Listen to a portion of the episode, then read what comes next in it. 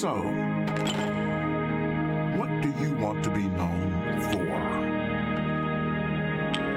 This is one of those questions that can bother us in a really good way.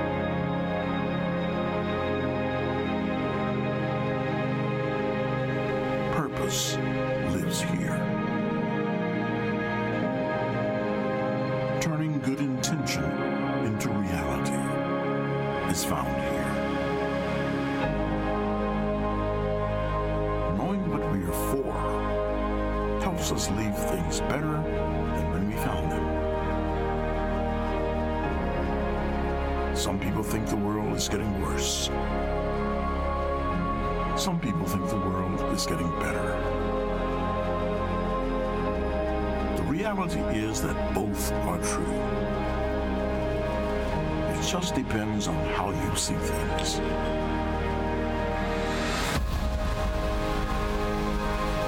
As for us, in a hypercritical, cynical world, often known for what it's against, let's be a group of people known for what we're for. This is what it feels like when you find something to live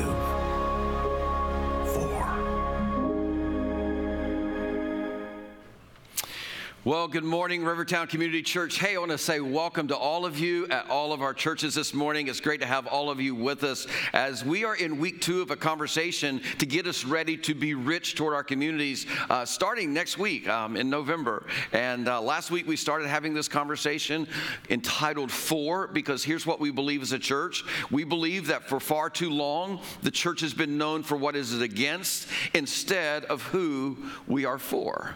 So I just want to say if today's like your first time with us, or if you don't really consider yourself like a church person, or if you're just exploring what it means to follow Jesus, I'm telling you, you could not have uh, picked a better season for you to come. Because here's why you're going to get a front row seat to what faith is supposed to look like. Like you're going to get to look at the local church and say, okay, this is what the local church should look like when the local church is working right. And so today, to kind of continue our conversation, I want us to think about two questions. In fact, you might want to write these questions down. Here's the first question, and that is this What do we want RCC to be known for?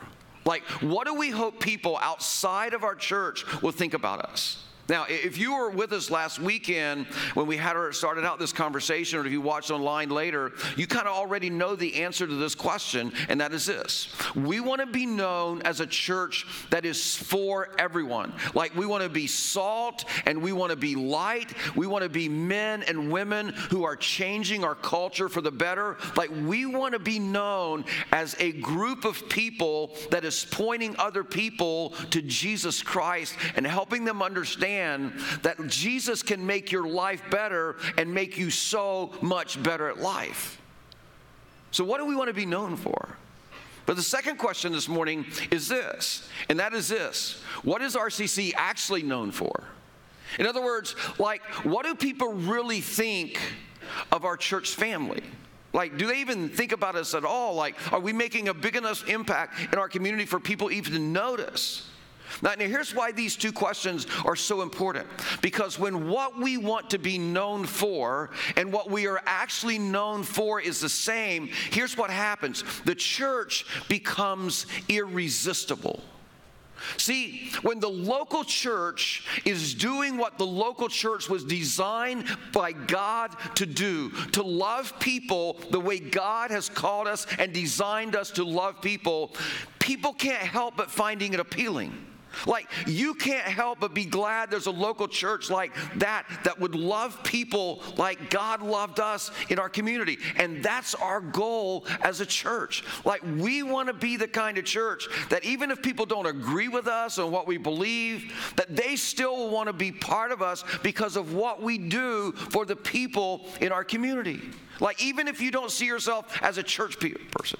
Like, we would want you to think this about us as a church. Like, hey, we hope RCC never leaves this community because of the positive impact that we're making on the lives of people. See, that's what happens when a local church is working right.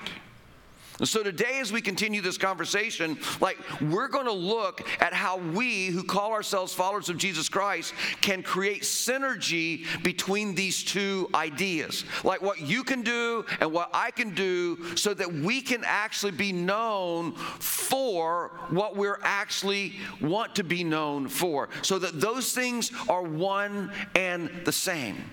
Now, here's the way we're going to set this up. In the early days of the church, there was this man by the name of James. In the first century, there was this man by the name of James, and his brother, or his half brother, you could say it this way, was Jesus. Now, James was the leader of the Christian church in Jerusalem. And James, like many of us, he looks around and he saw people that he cared about who were resisting following Jesus. And it broke his heart because James, who was like the half brother of Jesus, he knew that Jesus could make your life better and make you so much better life. So he wrote this letter to these Christ followers in Jerusalem, and he reminds them that there is a version of faith that is absolutely irresistible. A version of faith that causes people to lean in and learn more because they realize that God is for them, because we as Christ followers show them that God is for them, because our actions as followers of Jesus Christ show that we are for them them. And then James goes on in this letter and he reminds us there's a version of faith that repels people from Jesus Christ, a version of faith that causes people to walk away from God and away from the church. And here's the thing whenever people experience that version of faith that causes them to be repelled from God and the church, here's what they think church isn't for them because the church isn't for them.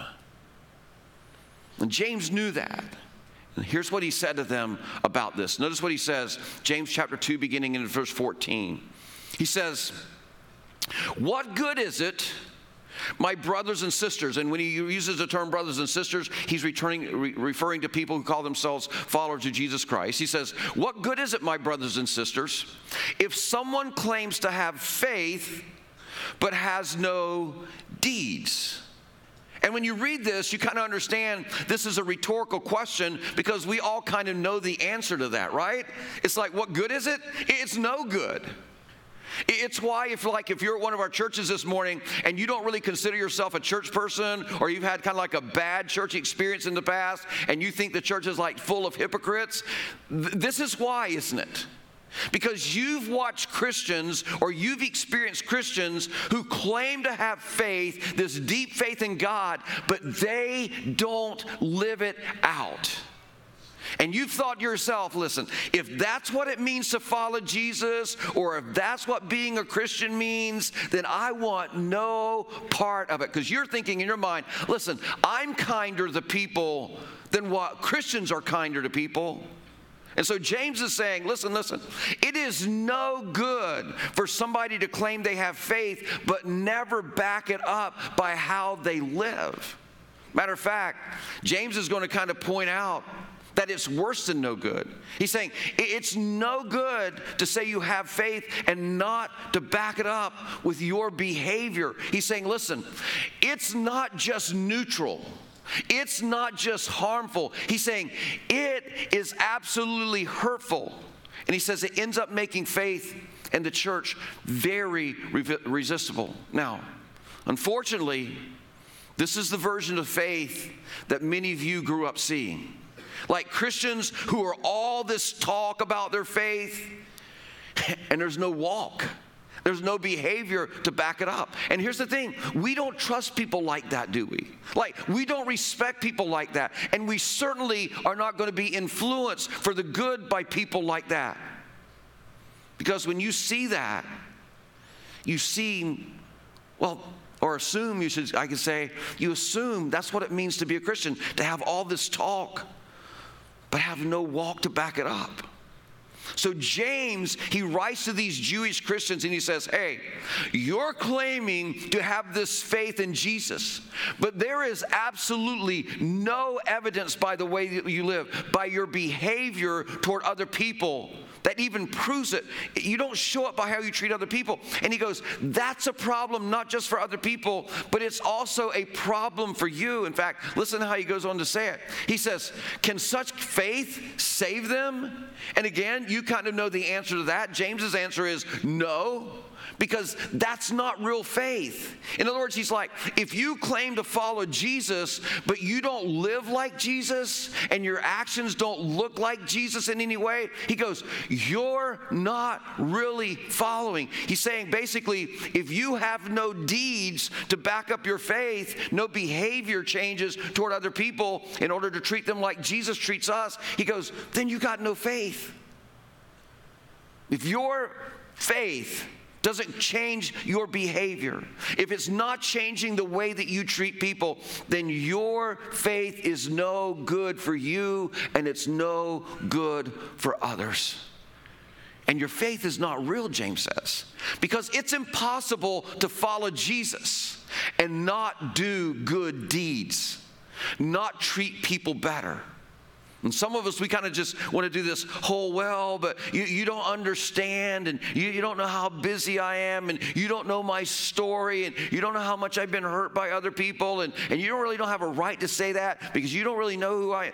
So James says, okay, let me give you an example to kind of make this point. Here's what he says Suppose a brother or a sister is without clothes and daily food.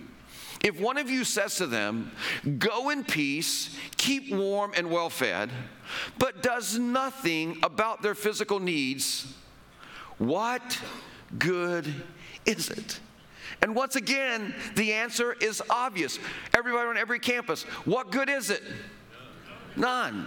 It's no good. Matter of fact, James is going to go on to say, it's harmful. Because if somebody has like no clothes or food, and we look at them and say, Listen, I am so sorry. You know, I hope you stay warm and get some good food tonight. Good luck on that. God bless you. But don't offer them any help. Or he's like, That's just incredibly cold hearted.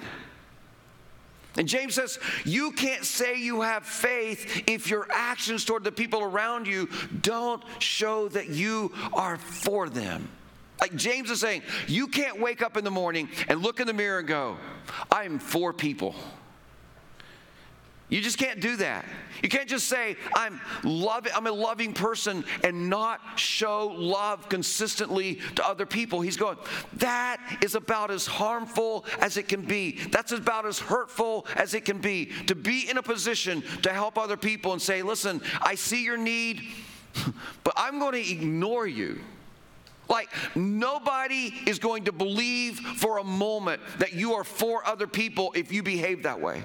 Which is why James goes on to say, in the same way, faith by itself, if it is not accompanied by action, is dead. And you go, what does he mean by dead? It means dead. Like, there's no life to it. It's not faith. In other words, if my beliefs do not translate into behavior, then he says, You don't really believe. And then he ends with this. He says, But someone will say, You have faith, I have deeds. Like, I don't need deeds, I just have my faith. But James says, Oh, no, no, no. You've got to have both. In fact, he, he continues Show me your faith without deeds, and I will show you my faith by my deeds, which is really his way of saying, like, if you have real faith, you're not just going to say that you have faith. Other people are going to be able to see your faith because of the way that you behave toward them, because of the way that you treat them. Like they're going to know that you're for them. Here's what James is saying they're going to know that you're for them before you ever say it. They won't have to read about it. They won't have to study it. They're not even going to be confused about what it means. Like James is saying, if you're really for people, they like when when they see that for sticker you have on your car or that for t-shirt you wear, it's going to just be obvious. They'll go, "Oh, that person is so for people." Because James says, "I'm going to show you my faith by what I do, by how I treat other people. In fact, here's James's point being for others authenticates your faith. Like what you do, your attitude, your actions, your behavior toward other people, it shows other people who you really are and what your heart is really like. And see, whenever your actions don't align with your faith, do you know what that makes you? Do you know what makes me? It makes us inauthentic, makes us fake, it makes us a hypocrite. And I want to tell you, that is the number one problem that people have with people who call themselves Christians. It's the number one reason people give for not being a part of a church. Like they don't want to be part of a group of people who are inauthentic and people whose actions don't line up with what they say they believe. Now, here's what's still so confusing about this or frustrating about this.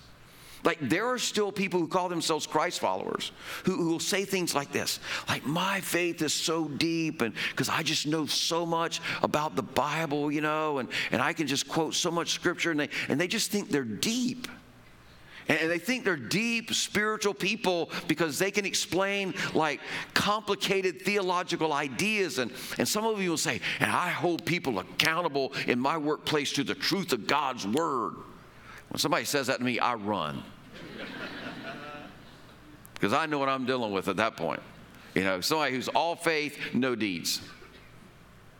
You know, it's like people say that kind of stuff, and your and your wife and your children or your husband are thinking, yeah, and you're just miserable to live with.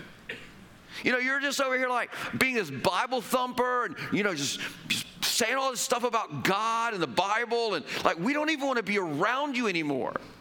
You know, the people at work, they can't stand you. Like they see you coming and they're just afraid you're going to beat, beat, them, beat them up with the Bible and they just run. And you can't figure out why nobody wants to be around you. And, and you went on this mission trip one time and, and the rest of the people on that team, you know, they secretly were gathering trying to figure out how they could kill you in Jesus' name. like you were making them so miserable. And everybody around you is thinking, like, how can you claim to follow Jesus Christ who showed us what it means to love one another and not get a little bit better every year at loving one another. Like, how do you claim to have Christ in you and only act like you're just full of yourself? See, James is saying, listen, being for others, literally, the way that you treat others, it authenticates whether your faith is real or whether it's fake. And I just want to go ahead and say, like, if your religion is all about you, if it stops with all about what's in it for me, then your faith or your religion, it stops short of what is acceptable or what it really means to be a follower of Jesus Christ. Listen, James says, listen, if your religion has become somehow all about you, you're just missing what it's all about which means like we love to gather and we love to learn and we love to worship and man, we love to have our children, our students experience God in these engaging environments.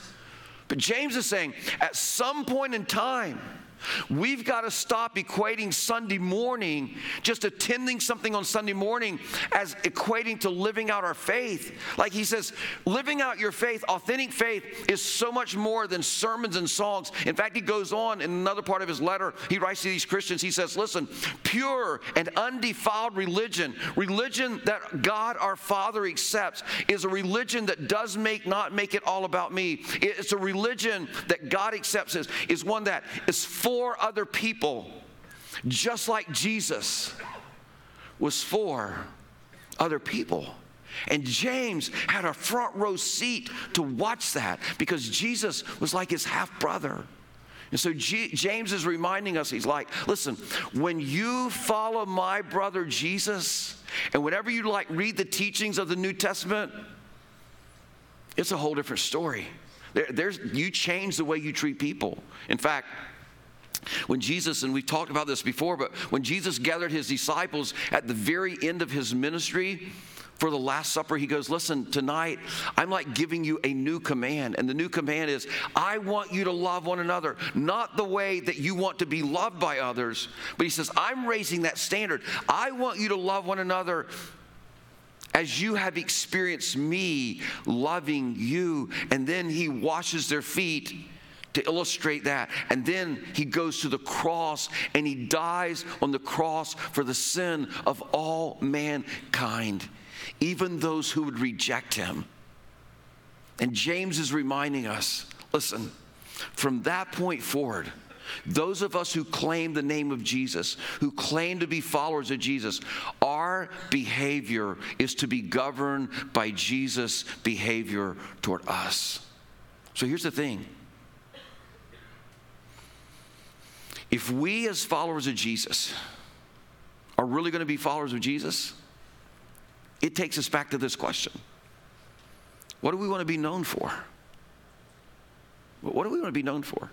Well, here's what we want to be known for. We want to be known as a church that is for everyone.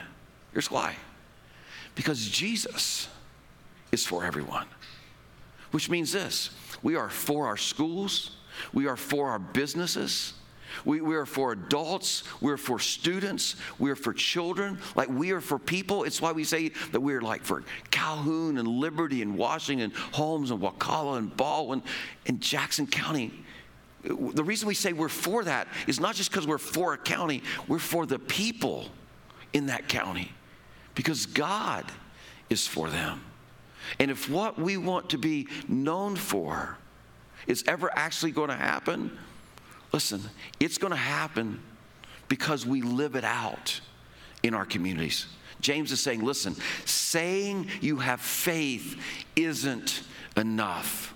He says, we also have to have deeds. We have to prove that we, as a church, are for everybody by actually being for everybody.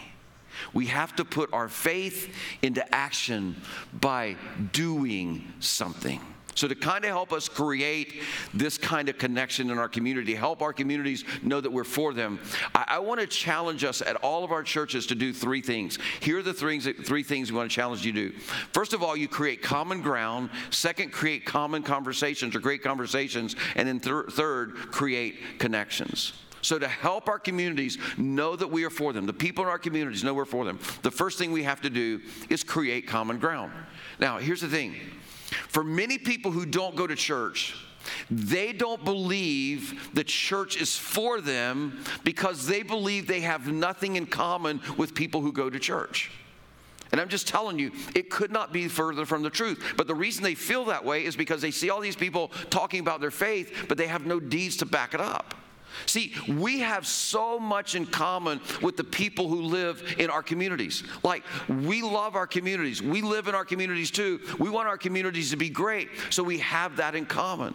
Like, we create common ground as a church family by clearly communicating to the people in our community, like, we want where you live to be a great place to live because that's what we want too. Like, you want this to be a great place to raise your kids. We want that. We want, you want businesses to thrive around around here, like we want that too. Like you want the schools to be great. We absolutely want that to happen as well. Like you want the parks to be clean and, and the people to be served well in our community. Like we want that. And, and you start having those kind of conversations and you start being able to change the way people think to go, like, we have so much in common. And that's why, as we continue to move forward in this fall, like we're going to do everything we can to make you aware of community events to kind of get you out in the community and serve. Like it's why you're going to watch us promote like local businesses and organizations and social events in your communities on social media because our social media is going to be less about our church and more about what's going on in our community. And here's the thing as you see opportunities, make sure you promote those things, engage in them, serve in them. Let the people in our communities know that we are for them.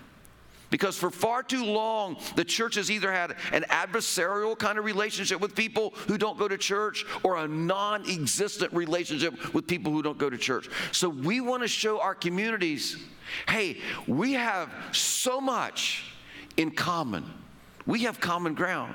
And then as we create common ground, we want to create conversations, which is part of the reason that we're calling this series and this season in our church for. Because, see, we want to create opportunities for people to ask you about, like, what is this for thing? In fact, as we challenged you last week, we said, hey, you need to come along and you need to do this pay it backwards kind of thing. Like last week, we gave out these car clings and, and we gave you this for card and, and guess what? On every campus this week you're getting a for t-shirt as you exit the auditorium. Yeah you need to applaud that because you paid for them right? They're yours. Now, now let me just say something Here's the thing some of you are going to go to this table to pick up these t shirts, and you're going to say, Hey, I'm for everybody in my family, and they couldn't be here today. Can I have one for everyone in my family? Let the people who are here get one first before you start getting them for everybody else, right? Um, and then there, will be many other days that you can pick up one if you don't be able to get one. You can bring your family and they can get one next Sunday or something. But um, here, here's what we challenge you to do put this for car cling on your car okay? For and you'll get one you can have one. If you didn't get one last week um, they are available on your campus this week. And as you do we'd ask you to kind of consider spreading the message and creating conversation and, and start thinking about like who has god put in your life? Like who could you have a conversation with this week? Like who do you know that needs a relationship with god? Like who can you serve this week and show them that you are for them and then the question becomes, how do I do that? Well, take them a meal, take them to coffee, text them, check in, meet a need in their life, offer to help them in something that they're doing. Like, just show up. If you hear they're doing something, just show up and serve them. Like, lean in and serve.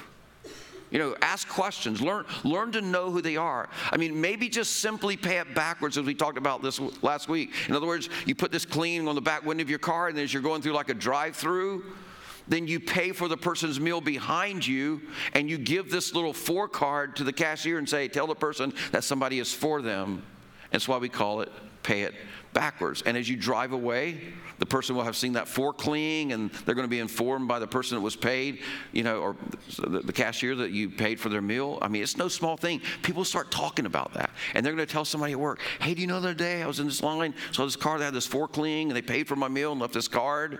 And then people are going to see some of you walking around these for t shirts on, and they're going to go, What does that mean? And here's what it does it opens up a door for you to tell them that at RCC, we don't want anything from you. Instead, we want something for you because we are for everyone in our community. In fact, some people go, How do I answer when people like, What does this for thing mean? Well, here's what for is all about. You may want to write this down and kind of memorize it. It's like, We believe, this is what you say. When people come to you and go, Hey, what's this for thing all about? You just go, Hey, we believe that for far far too long the church has been known for what it's against. We want everyone to know we are for them.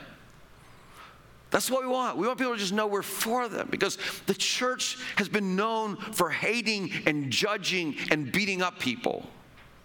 And it's time that our world understands no, that, that's not what this church is about. We want them to know we're for them. See, this is how you create conversation, and this is how you create common ground. And then it comes to the God part, because all of this is about the gospel. It's helping people, or it's helping to lead people into a growing relationship with Jesus Christ. See, as, as we begin to do these things, then God begins to come along and take the common ground, and He begins to take the conversations, and He begins to do something else. He starts creating connections. See, God can take moments and God can take conversations and He can begin to shrink the gap between God and people. Between what we want to be known, because of if we shrink what we want to be known for and what we're really known for, God can take that and He can begin to shrink it. So we're asking you today, begin to pray that God starts taking this common ground that we're going to work on creating and these conversations that you're going to have, and He takes these moments and you begin to pray. And here's why we say to begin to pray God, help us to create connections. Because as Karl Barth says it this way, he says, to clasp hands in prayer is the beginning of an uprise to remove the disorder in our world. See, to kind of sum it up, here's what we know. For far too long, the church has been known for what we're against. We should be known for what we're for. See, we want to have a faith that authenticates itself through our deeds. We want people who are nothing like us because of what we do for them in the name of Jesus. We want them to come in and find a relationship with Jesus. And what happens when they come in, all of a sudden they're going to go, oh, we're just like them. Those people in that church, they're just like us. Listen, folks, this is too important for us not to engage. So here's the thing Will you show our communities that we are for them so they can understand that God is for them? See, the whole why behind all of this is Jesus. Because, see, if you're a follower of Christ and you're sincere about being a follower of Jesus and you're not a fake, you understand that following Jesus can make your life better and make you so much better at life. And you can do this all by doing these three things just create common ground, create conversations, and create connections. Listen, here's what's at stake if we as a church don't get this right, then it's just a matter of time before we just become another group of people who become all about ourselves and we lose influence and impact in our community. But here's what's at stake for our community. If we don't get this right, kids are going to grow up without having their identity anchored in the unshakable, unconditional love of Jesus Christ. And parents are going to grow out without the guidance and wisdom that God would want for them to be able to lead their lives well and the lives of their children well. Marriages are going to end that don't need to end. Uh, addictions will happen that won't need to happen. Like people will continue to wake up every day just feeling purposeless with their life.